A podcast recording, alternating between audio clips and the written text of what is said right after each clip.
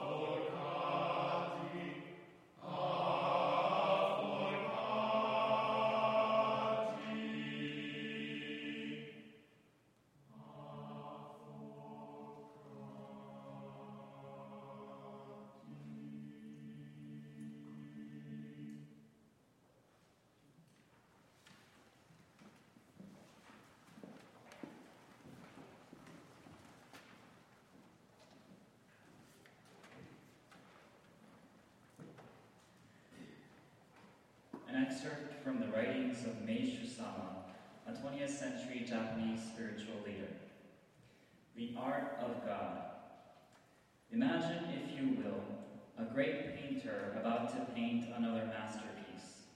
This is the greatest painter of all, and the creation is to be titled Earth. The picture she is going to paint will show the perfection with which she creates all of her works. The great painting is skillfully drawn and colored in delightfully differing pigments, each unlike any other, yet all blending into that completely harmonious perfection for which she is known. This is the great art of God, and it symbolizes God's creation of the world. The variety of colors represents the individual purposes for which God created each country. Each one has a specific mission to accomplish, just as does each person. Ignorance of this truth has caused a terrible confusion and conflict with which the world still suffers. One country, considering its own color best, tries to repaint the rest of the world in that one color, something which can never be done successfully since it is not according to God's design. Powerful countries should not try to paint weaker countries with their own colors, but instead should try to bring out more clearly the beauty of the other's individual colors. Someday, when every country and religion learns that peace is the only way of life, paradise on earth will be realized, with all parts working together in their individual ways for the common good. And the great painter's masterpiece will be perfect as God created it to be. December 20th, 1949. Good morning. My name is Nao Hito, and I'm a second year student at the Divinity School. I come from the state of Hawaii, sometimes called the Aloha State or the Rainbow State, uh, full of colors and full of warmth, both in a literal and figurative sense. And recently I've been thinking about this idea of better together.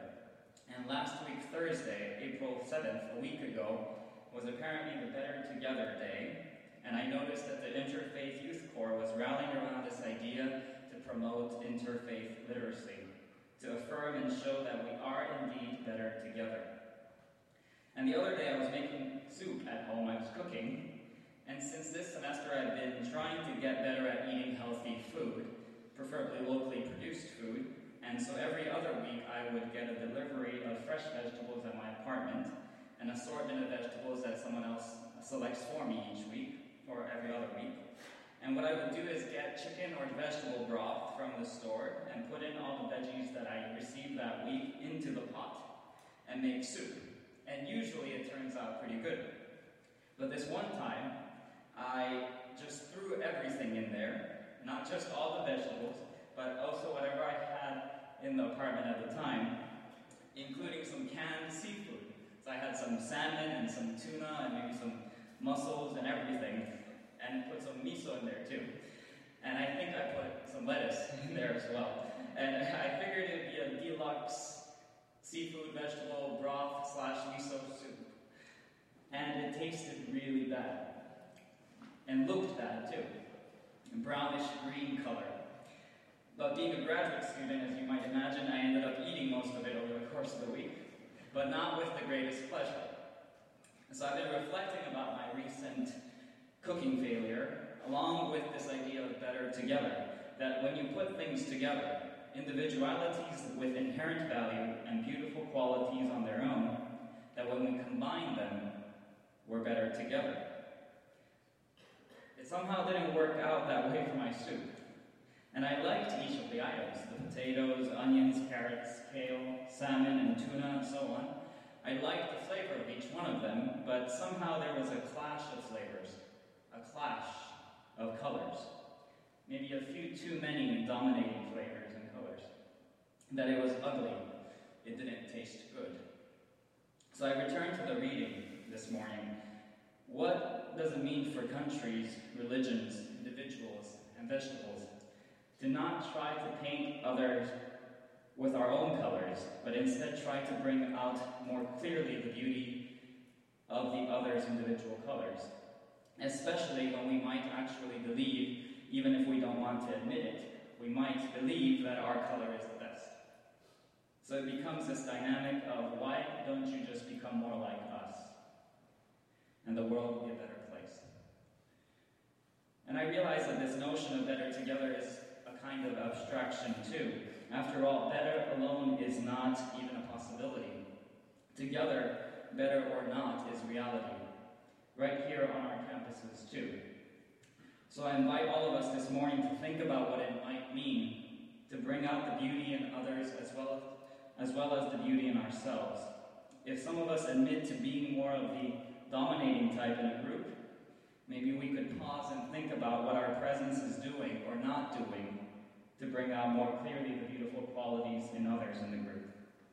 And if some of us tend to be shy or too accommodating at times, maybe we could consider shining a little more brightly the color and flavor we each bring to this world. Jack Johnson, who's also from Hawaii, actually has a song titled Better Together. I'm going to read a little bit of the lyrics. Love is the answer, at least for most of the questions in my heart. Like, what, why are we here, and where do we go, and how come it's so hard?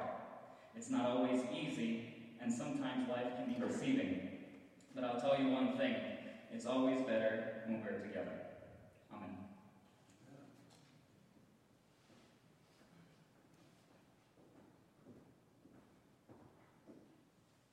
Will you join me in prayer?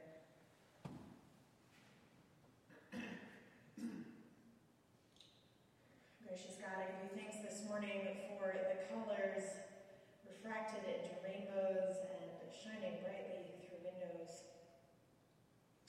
We give you thanks this morning for warmth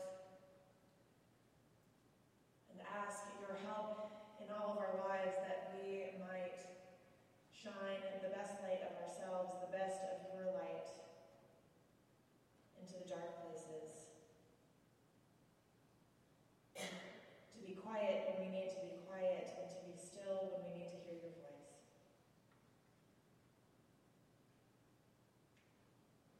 I give you these things and ask all this in the name of your Son, Jesus Christ, who taught his disciples to pray, saying, Our Father, who art in heaven, hallowed be thy name. Thy kingdom come, thy will be done, on earth as it is in heaven. Give us this day our daily bread, and forgive us our trespasses, as we forgive those who trespass against us. And lead us not into temptation, but deliver us from evil. For thine is the kingdom, and the power, and the glory forever and ever. Amen. Now will rise